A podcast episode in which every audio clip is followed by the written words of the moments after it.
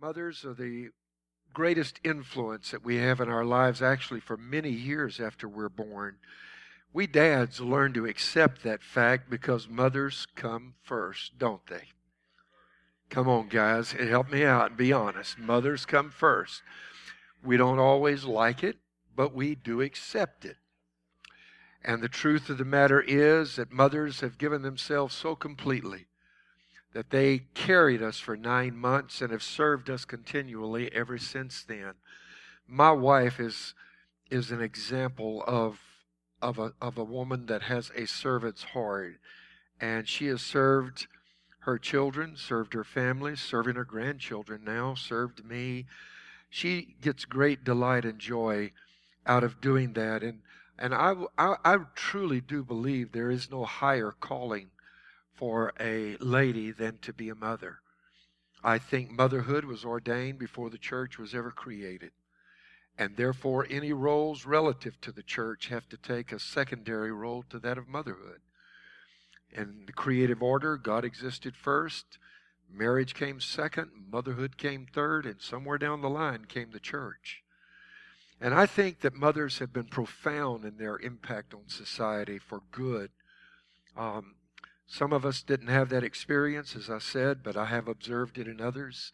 I did have a grandmother that filled in that role and became mother and grandmother to me. And I want to say today that I honor you ladies and love you more than you can ever imagine. We all do. And not just this day.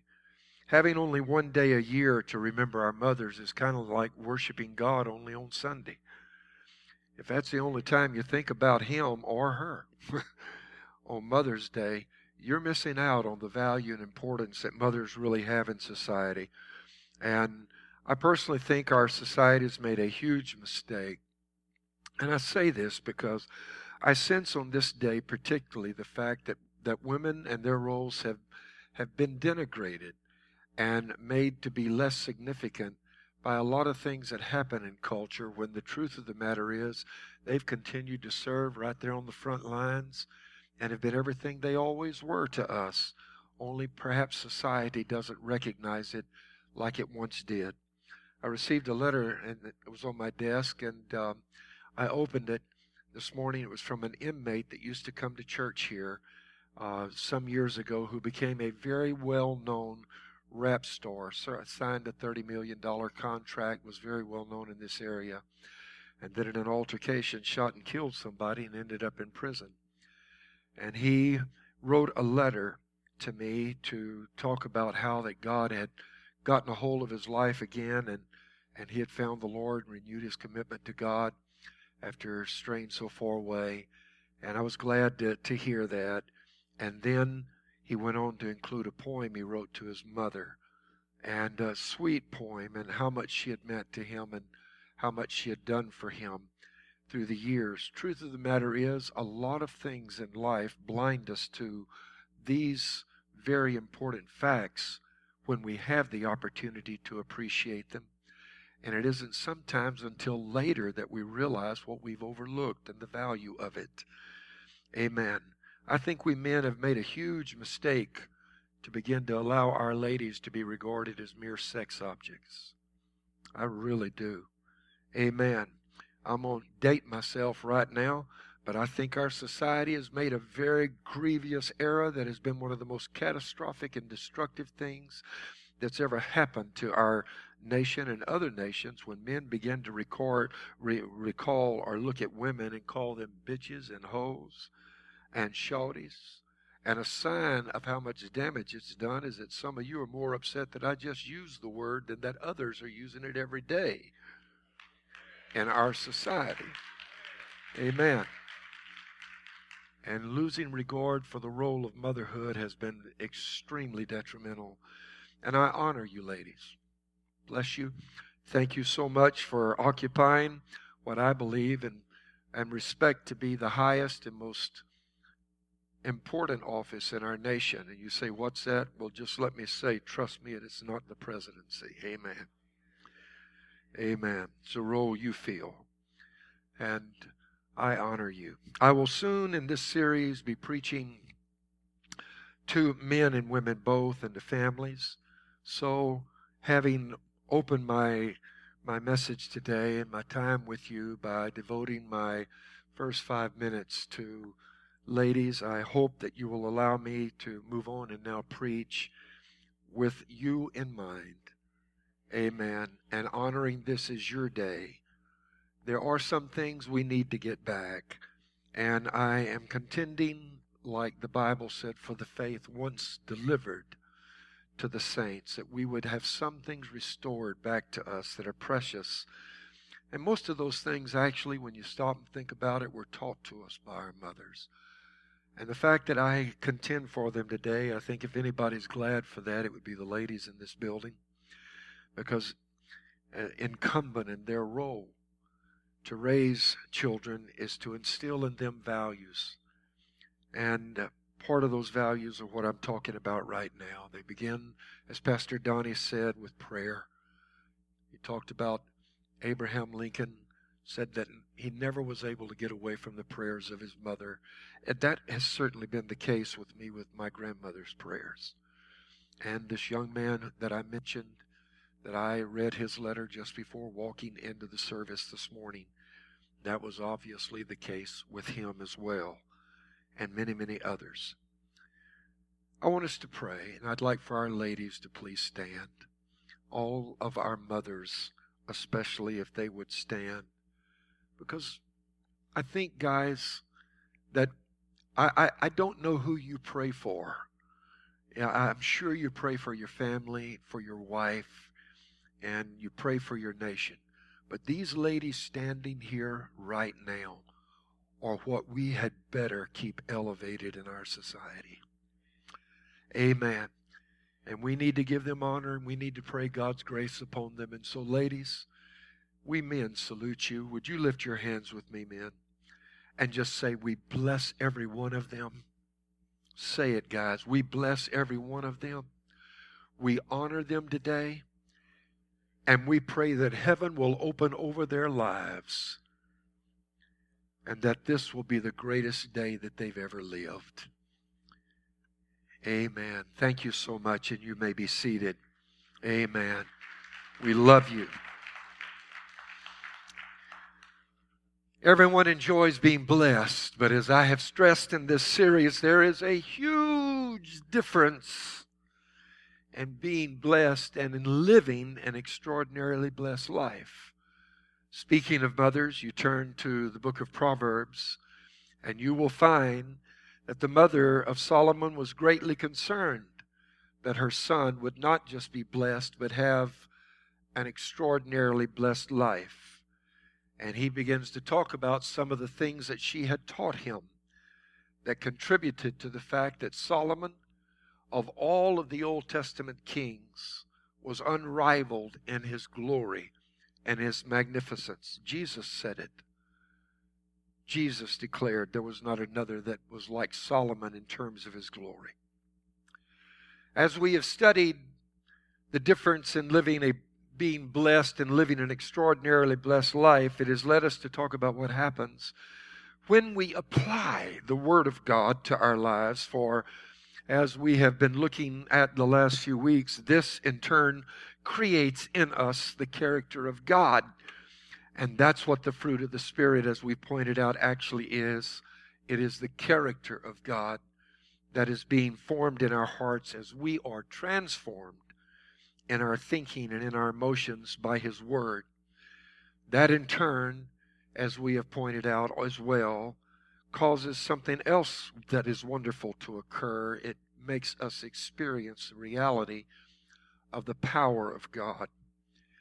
And when the character of God is formed within us, when the power of God is at work within us, it always leads to an extraordinarily blessed life and not just a blessing.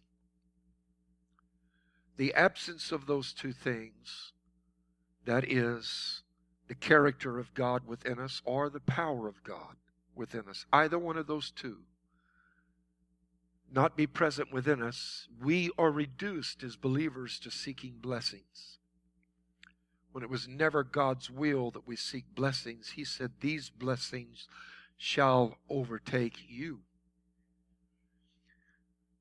The Bible described a state in a position of existence in life where that we would not need to search for blessings, but that, as Trey here likes to say to me sometimes, may blessings chase you down.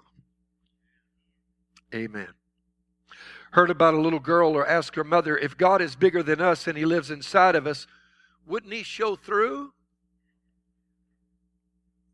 You'd think so. Amen. Both God's character and His unsurpassed favor should be evident in our lives as believers if we adhere to the teaching and principles of His Word. And so we've been using as a text Psalms chapter 1 that I won't bother to read today because I want to stay on time about the tree that's planted by the water that describes the man that delights in the Word of God. And then in Psalms 92, we read about those planted in the house of the Lord that flourish in the courts of our God. And uh, I remind you that flourish means to blossom like a flower. Today, I want to look at Nehemiah chapter 8, verse 9 through 12. And Nehemiah, who was the governor, and Ezra the priest, a scribe, and the Levites who taught the people said to all the people, This day is holy to the Lord your God. Do not mourn nor weep, for all the people wept when they heard the words of the law. Then he said to them, Go your way, eat the fat, drink the sweet, and send portions to those for whom nothing is prepared. For this day is holy to our Lord. Do not sorrow, for the joy of the Lord is your strength. So the Levites quieted all the people, saying, Be still, for the day is holy. Do not be grieved. That's now the third time they are told that. And all the people went their way to eat and drink, to send portions, and rejoice greatly because they understood the words that were declared to them. After 70 years of being in captivity and bondage and not experiencing God's favor, but rather hardship and slavery, God's people, according to God's promise, had returned home and rebuilt the wall around Jerusalem. Led by Nehemiah and Ezra, they had successfully completed this project, and as part of the celebration that this had been done, the Word of God was read that whole morning until noon, and nobody sat down. Everybody stood to reverence the reading of the Word of God, which is why sometimes I might have you stand as I read the Scripture. It, it stems from this verse right here, this passage.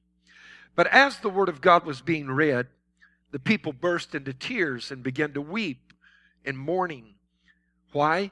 I believe they were crying because upon hearing the word of God, they realized the 70 years of captivity they had just gone through and suffered should never have been experienced by them at all.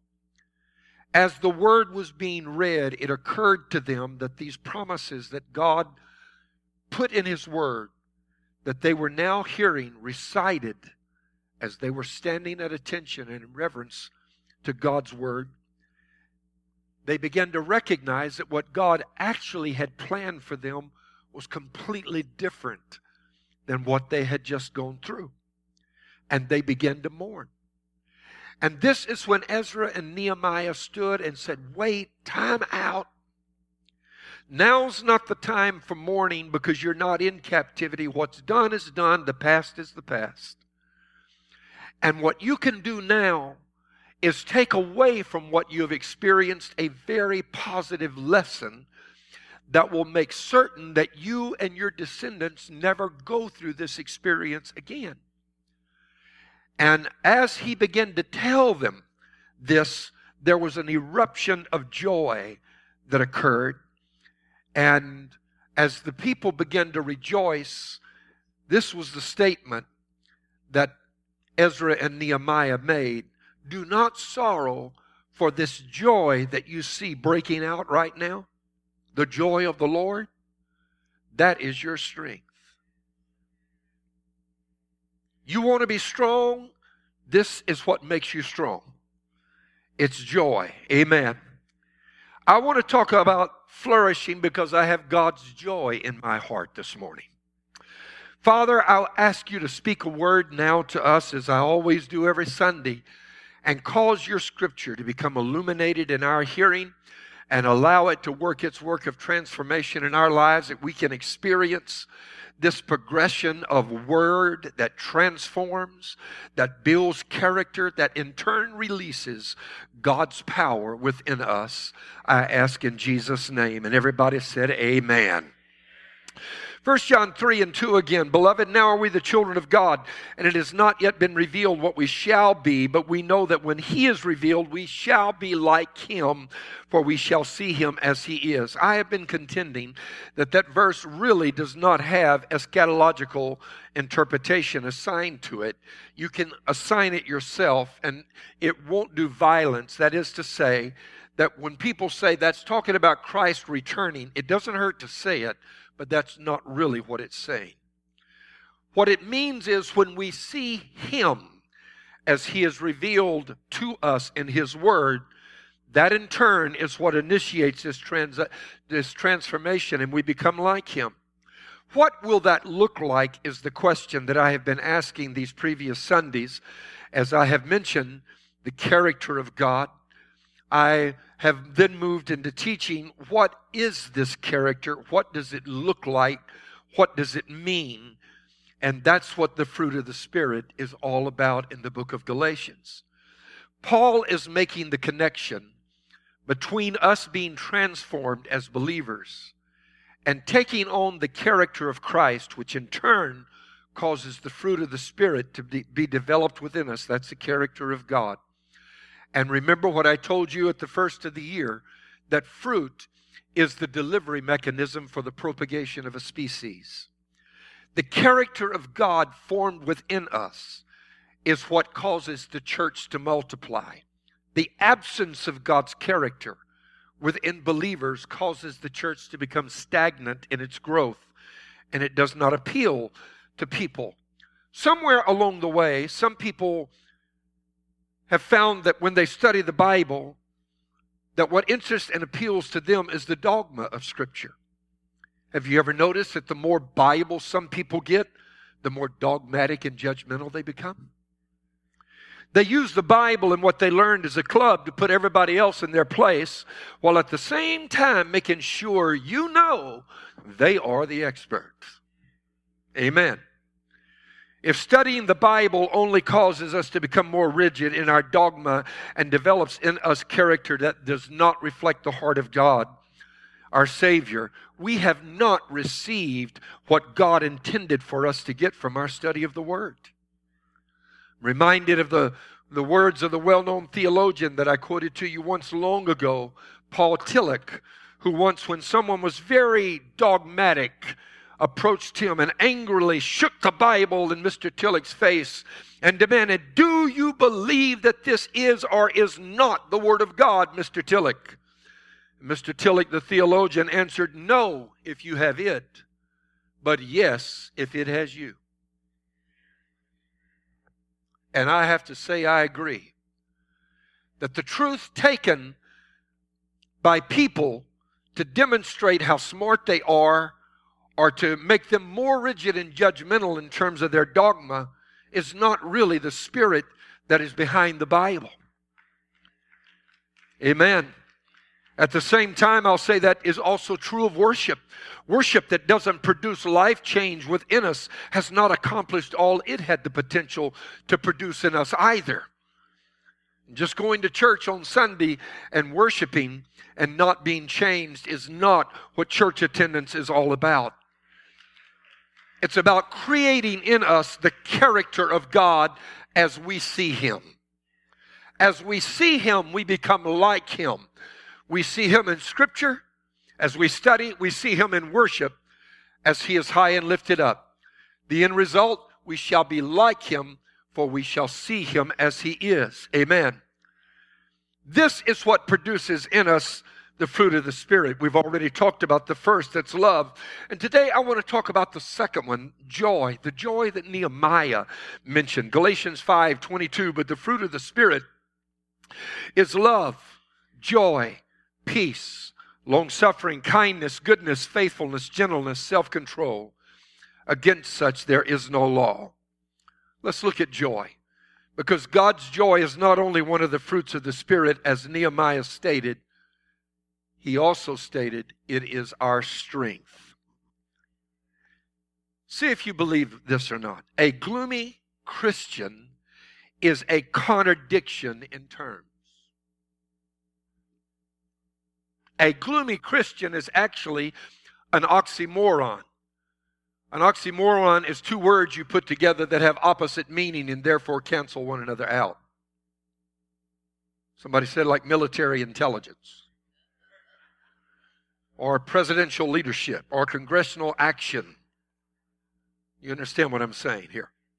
One of America's greatest jurists, Chief Justice Oliver Wendell Holmes, said, I might have entered the ministry if certain clergymen I knew had not looked and acted so much like undertakers. The truth is, Christianity has been hijacked by a theology that we're all supposed to be gloomy, sad sack looking, pessimistic, and negative talking people who are suffering for Jesus until we can either die and go to heaven or until we get raptured and escape all this mess. Amen. And as a result of that kind of theology, most of us, most believers, probably do not really have what Nehemiah was describing as the joy of the Lord, even though it is available. And you can hear it in our conversation. We complain too much. Like the guy that entered the monastery of silence, and the head of the monastery came to him and said, Brother John, this is a silent monastery. You're welcome here as long as you like, but you may not speak until I direct you to do so. I will have a meeting with you once a year, and at that time you are permitted to speak only two words. And John agreed. So he lived there a full year before the head of the monastery came to him and said, Brother John, you have now been here for one full year. You may speak your two words.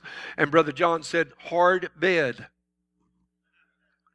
The abbot said, I'm sorry to hear that. We'll get you a better bed.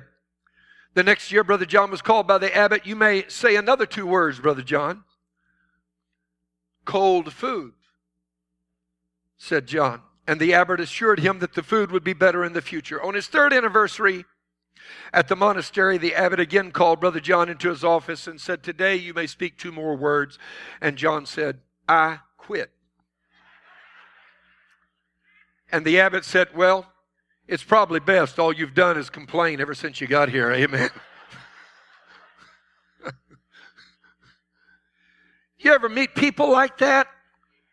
And they're Christians, and we're supposed to be advertising Jesus. Is that the character of God? Needless to say, Christians haven't always been the greatest advertisement for Christianity, have we? Amen. So, what does it mean for the joy of the Lord to be our strength? Let's first understand what the Bible is referring to when it speaks of joy. Big clue. Big clue coming here. Joy is not happiness. The word happily actually comes from an old English, Middle English word for happen or hap. And that word originated from a Norse or Scandinavian word, happen, H E P P I N, that meant chance, luck, or fortune. And it refers to your circumstances. So the idea is that when people are happy, they're happy because their fortune is good. They've got good luck. Circumstances are great, right? Amen. Their happenings are what they would like for them to be. Joy has absolutely nothing to do with luck or fortune or even with circumstances. In fact, joy isn't even the result of an absence of difficulty. Because I know people who have no difficulty and still do not have joy. On the other hand, I know people who have more trouble than you can imagine and yet are full of joy that is bubbling over. Amen. Joy doesn't mean you're not facing opposition. And certainly that was the case when Nehemiah and Ezra addressed this matter with Israel upon their return. They had been opposed by Sanballat. They had been opposed by by all of those that were trying to keep them from succeeding in their task, but they had joy. They had joy in spite of the opposition. The word for joy in Scripture means to be glad or to rejoice. Say the word rejoice with me. delight, hope. Do you know the Bible mentions joy over 330 times and happiness is only mentioned 26 times? Clearly, the disproportionate number of times joy is mentioned is obviously significant. Here's a definition for joy based upon the Hebrew word and Greek word that I gave you the translation of a while ago. Joy is the settled assurance that God is in control of all the details of my life. The quiet confidence that ultimately everything is going to be all right.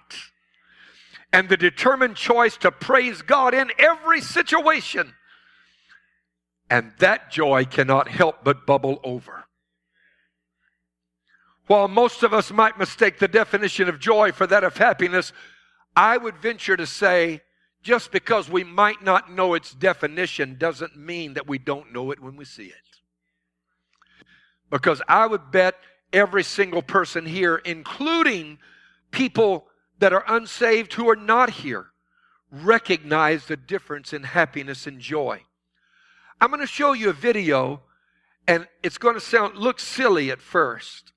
But when I get done, I want to explain something to you.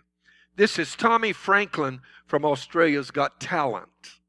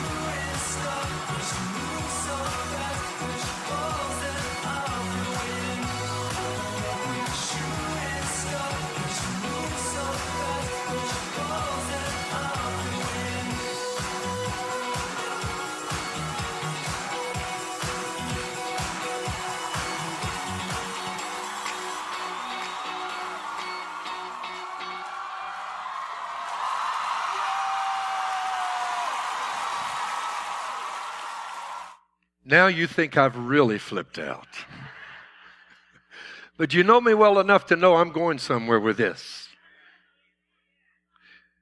It's the story behind this. Because you see, he wasn't dancing for them, he was dancing for the Lord. As a teenager, he got strung out with gangs and on drugs and alcohol, and at the age of 16 was run over by a car on his skateboard that almost took his life. And after two weeks in intensive care, he came to and decided to give his heart to God.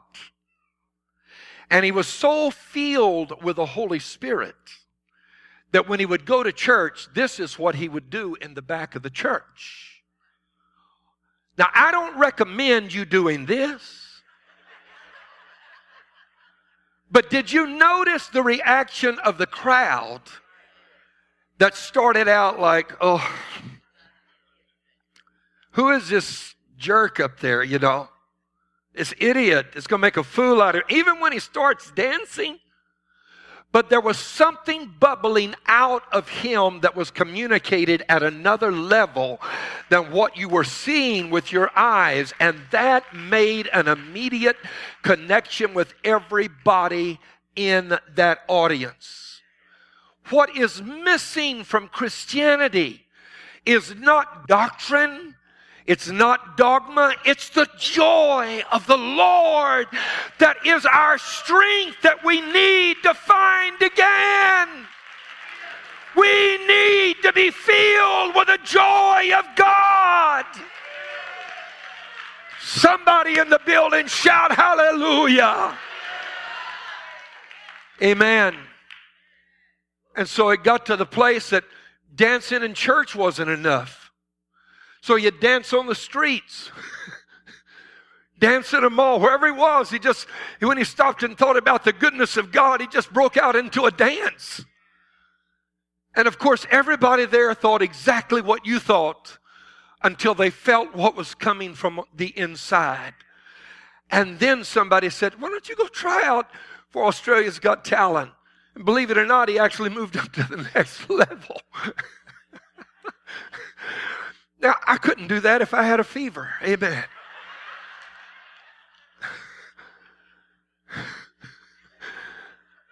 but I can have joy. That's available to every believer to be so filled with God's joy that it just oozes out of every pore and bubbles out of you and touches people around you because that's what the world is really looking for. Can I hear somebody again say amen? Like I said, I don't advocate everybody go out into the mall and do this. You do this on the sidewalk like he like he like he did there. Uh, he was known to do in the little town where he was raised. You do that. Don't be surprised if they don't send some guys in, in white coats to pick you up. Amen. And one other thing, he did this in back of the church where he would not distract people from their worship of God. Just thought I'd point that out because some people in their worship want everybody to see them rather than the God that they're representing. That's not real joy either. Amen.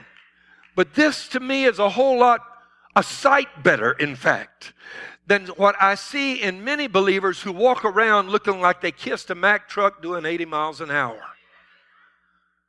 Come on, help me out. Am I telling you the truth or not? And one reason that we've lost joy is we have thought it was about circumstances. Look at what happens when you allow circumstances to cause you to seek happiness rather than joy. It happened to no less a person than John the Baptist. And if it can happen to him, it can happen to anyone. The record of the ministry of John the Baptist is in the scripture, one of the most amazing stories the Bible tells. He only ministered six months. And in six months, turned a nation upside down for God. Everybody came to hear him, to be baptized. He preached, huge crowds gathered without the aid of a microphone. He preached to thousands and thousands. Baptized them by the hour in the muddy waters of Jordan. And then came the day when he looked up on the shore and saw in the crowd Jesus standing there and immediately cried out, Behold, the Lamb of God that taketh away the sins of the world. And John went on to further declare that from that moment his ministry should decrease, and that man there, his ministry should increase. The Lamb of God should take the center stage. John even baptized Jesus. And shortly thereafter, just as John himself had prophesied, his ministry did begin to wane because he made Herod very angry when he preached against Herod taking his brother's wife for his wife, which he had done. And in today's world, you want to get in prison? You want to get your head served up on a platter? Dare to speak against immorality. Dare to. I dare you. Whether it's bathrooms you use or anything else, dare to say a word. And you are open game You've got a bullseye painted on your back. Wham! They threw him in prison, slammed the door shut. And then came the day that Herod was having a party and probably was highly intoxicated. And his wife, the very one that had been married to his brother that he had stolen from her, came up to him and said, I've got a special treat. And she had been grooming her daughter for this moment. And her daughter came out and began to dance. And Herod, in his drunken state, and these drunken men there watching this girl leered in their lust for her. She was probably scantily clad, danced provocatively, and Herod turned to his wife and said, Whatever you ask for, I'll give it. Actually, was saying it to the daughter. You tell her whatever she wants, I'll give it to the half of my kingdom. And the mother consulted with the daughter and sent the daughter back to say, We want the head of John the Baptist on a platter. And Herod was sorry, the Bible said, that he had made the mistake of becoming so intoxicated that he lost his judgment. But because of his oath, the scripture says, and because of those who were there, is that a statement about peer pressure and its effect on society today? knowing he was doing wrong and would get in trouble with God. But because of those who were there, he sent and had John the Baptist beheaded. And shortly thereafter, they came bringing a platter with John the Baptist's head on it. Amen. Terrible, terrible thing. Just before John was imprisoned, though something happened. John began to look at his circumstances, and it was at this low place in life, his ministry in eclipse and waning, and then the reaction to the sermon he had preached just before he is to be executed. All of these things are now in his mind, and he sends two of his disciples to find Jesus, the very man who had said, Behold the Lamb of God! And I must decrease, but he must increase. He sends two disciples to find Jesus and ask them, Are you the one that we should look for, or should we seek for another? Are you the one? He now has questions. The reason that he had questions was he stopped having joy and started having happiness that was dependent upon circumstances. And when you stop having joy, it creates questions in your mind that you can't find an answer to.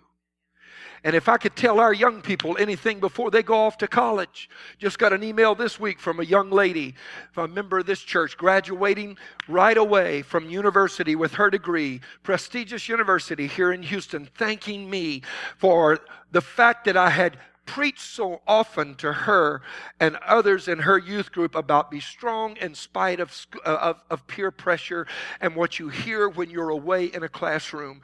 And she's maintained her relationship with God, walking out of there with a degree and just wanted to say, Pastor, thank you. That changed my life. Amen. And that blessed me so very, very much. Because circumstances cannot be controlled you have no control over them. They can be good one day and bad the next. The fortunes of life, the vicissitudes of life, they ebb, they flow. They're, they're, you're high one day, you're low the next. And now, in this low state, languishing in a darkened dungeon, John is questioning what he himself, with conviction, had declared that Jesus was the Lamb of God. And do you know that Jesus did not even answer his question directly? And this is why you have to listen to what I'm saying. Jesus didn't say, Go tell John, oh, yes, I'm the one. He, in fact, he ignored those disciples and kept on ministering the whole day until when he finished, he then turned to them and said, Go tell John. Notice this is not the answer to John's question. Are you the one, or should we look for another? He said, Just go tell John what you have seen that the blind see, the lame walk, the dead are raised, and the poor have the gospel preached unto them. You see, God will not always answer your questions. Because if you get hung up on circumstances and happenings, sometimes questions can't help you anyway. The real issue is to get your joy back. Amen. And this is what blows my mind, and I want to close with this in just a few moments.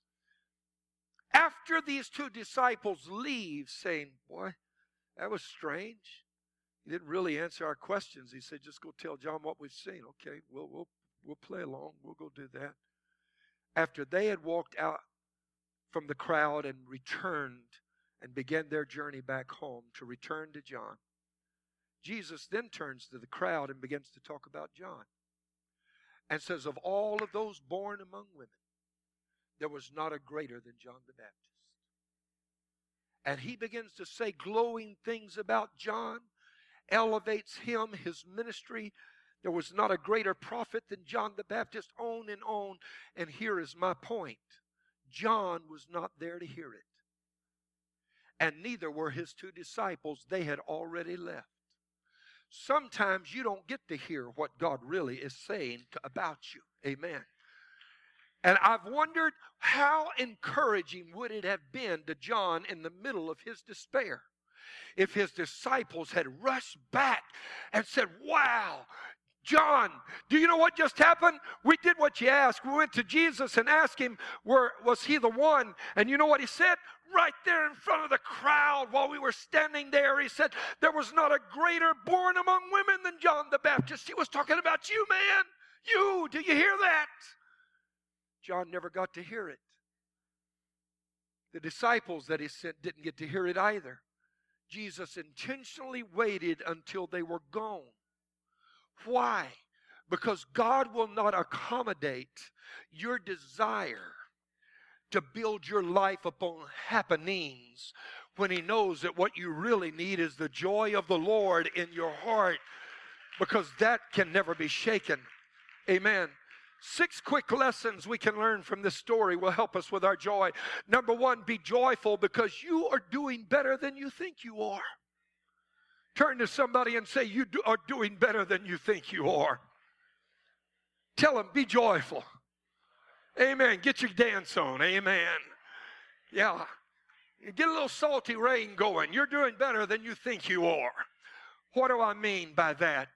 John thought it was terrible.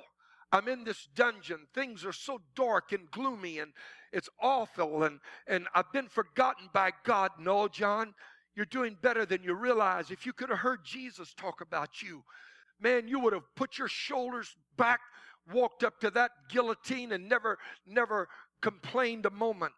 But you don't know how well you're doing, John. That in the eyes of God, you really are, have made a difference.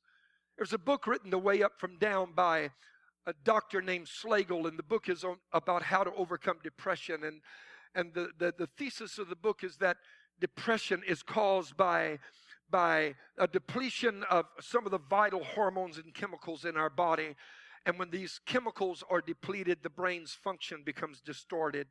And um, the most common of these of these particular uh, chemicals are or some that we've all heard about, serotonin and, and, and norepinephrine, uh, norepinephrine and uh, through amino acids and vitamin supplements and, and rest and the proper diet and medication, you can rebuild this that is de- depleted in your brain and stop the brain from, as it were, working with distorted mechanisms and, and and you can help address this depression that you have. But then in the book, the author goes on to point out, however, if you continue habitual negative thought patterns, you will severely undermine the whole treatment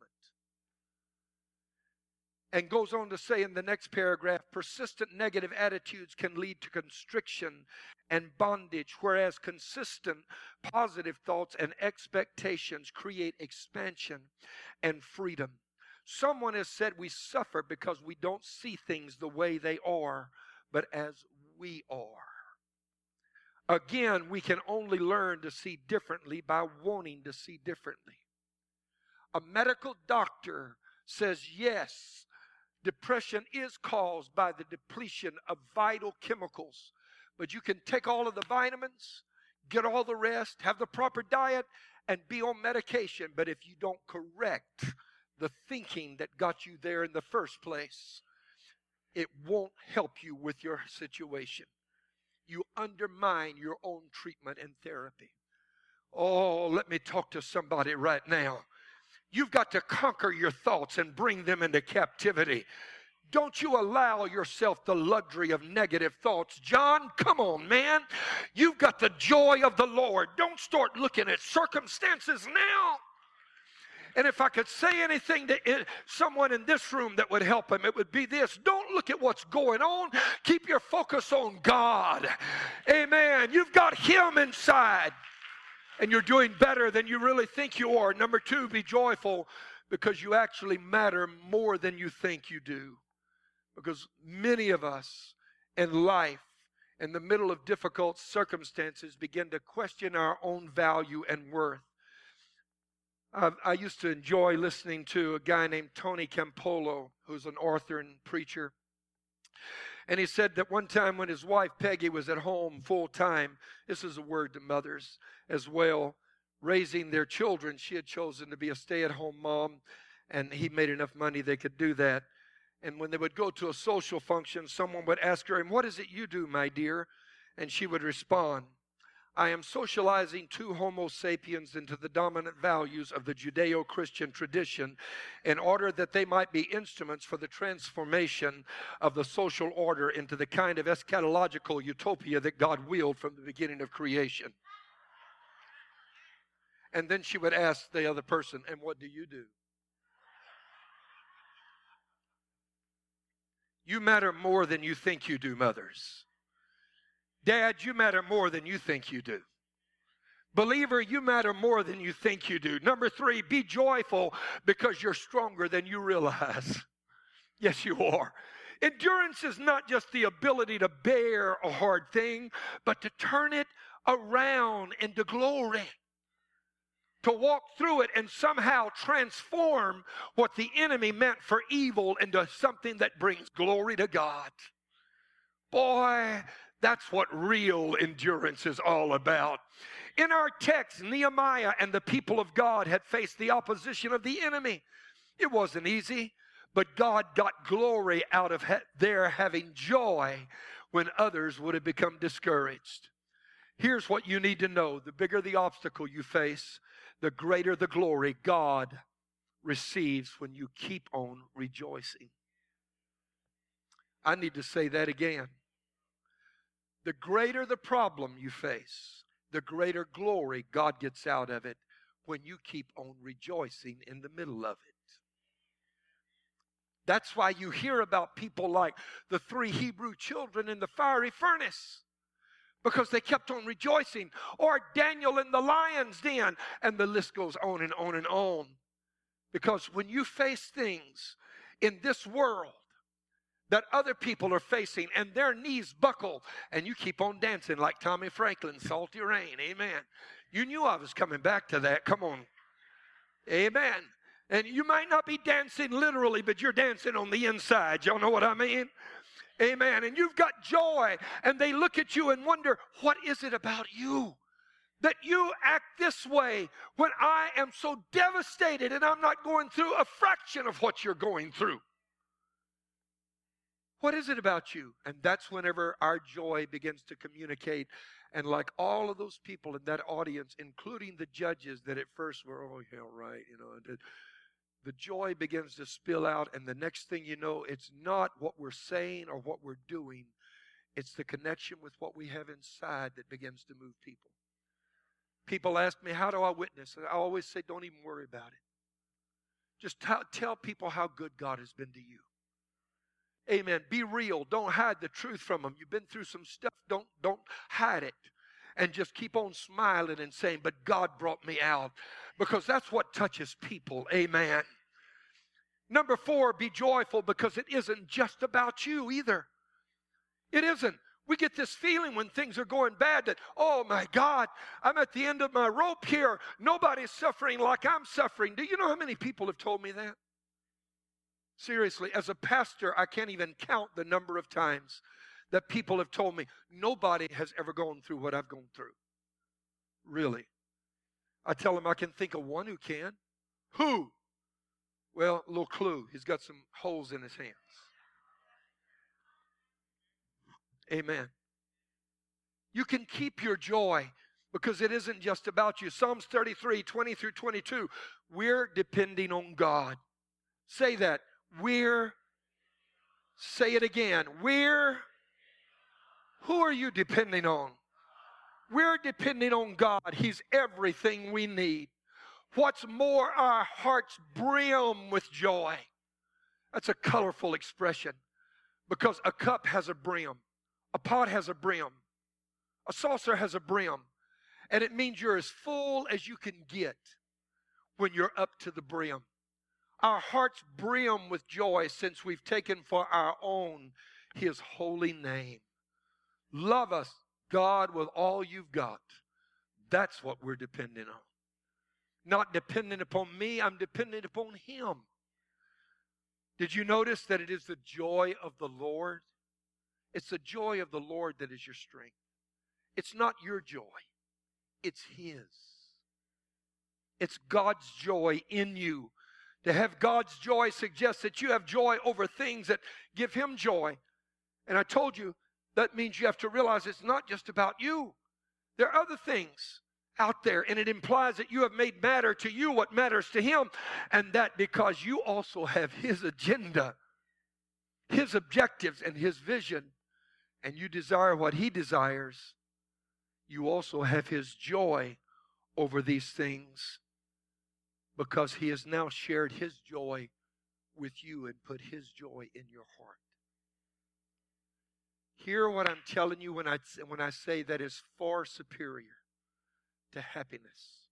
Would you just lift your hands and say, God, fill me with your joy? Joy. I'm closing. When you make matter to you what matters to God, He'll give His joy to you. Listen to this Psalms 45 7. You have loved righteousness and hated wickedness. Therefore, God, your God, has anointed you with the joy, oil of joy above your fellows. When did God anoint us with the oil of joy? When we made matter to us what mattered to Him. Number five, John could have benefited if he understood that he should be joyful because God was not through with him yet. And God is not through with you yet either. Amen. God wasn't through with John. In fact, he's not through with him till this day because I'm still talking about John 2,000 years later. And God is still using his story to help others. I think of somebody else in the Bible that made the mistake of allowing circumstances to rob them of joy and replace it with happiness. And happiness is always short term because it depends upon happenings, and happenings are always changing. And that's Naomi. Naomi had moved with her family from Bethlehem, house of bread in a famine, to Moab. I used to think that she got on a Trailways bus and Continental bus or something and, and traveled for three days to get there. The first time I went to Israel, I was shocked to find out Moab was only 18 miles away. You don't have to move far to get out of the will of God. I see people do that all the time, even leave churches leave cities, family, get out of the will of God just because somebody gives you a quarter, an hour more or something. And it cost them marriages. Just two weeks ago, stood in this altar and wept with a young man who lost his marriage because he moved to the other side of town and left the church. And now he and his wife are not together. He was heartbroken. I said, Son, always keep God first. Always keep God first. He said, I've learned that now, Pastor. But there's some lessons too expensive to learn. And do you know that when Naomi was in Moab, she lost her husband and her sons? Her sons had both married. And this is this story that inspires the book that is named after one of her daughter in laws, the book of Ruth. Naomi says, I'm going back to Bethlehem now. I've lost everything. Got out of the will of God and lost it all. I'm going home. Naomi means pleasant. Orpah said, I'm going with you, and so did Ruth. But they got to the border, and Naomi said, Girls, I don't have any more sons for you. You go on home. And Orpha turned around, but Ruth said, Don't ask me to leave you, because where you go, I'll go. Your people will be my people, and my your God will be my God. And they show up at Bethlehem all these years later, and the famine's over. Because you see, what makes people get out of the will of God is a happening. Famine didn't last forever. Circumstances don't last forever. Naomi thought God was through with Bethlehem, and now she thinks God's through with her because when she comes home and she greets the people, they said, Naomi, is that you? And she said, Don't call me Naomi, call me Mara, which means bitter, because the Lord has dealt bitterly with me. That's actually what she said. Amen. But was God through with her? No. Because by the end of that week, that girl Ruth that came with her would be engaged to the most wealthy landowner in that whole community. And they would end up getting married and give Naomi a son to raise as though it had been her own. I want to tell you that when everything is dark, if you've got the joy of the Lord inside of you, it'll keep you going on. And God's not through with you yet. And speaking of that grandson, you know what happened? he got married and they had kids and right on down the line. And one day, Jesus Christ was born to one of his descendants, making Naomi, the woman who thought God was through with her, be the great, great, great, great grandmother of Jesus Christ. God's not through with you.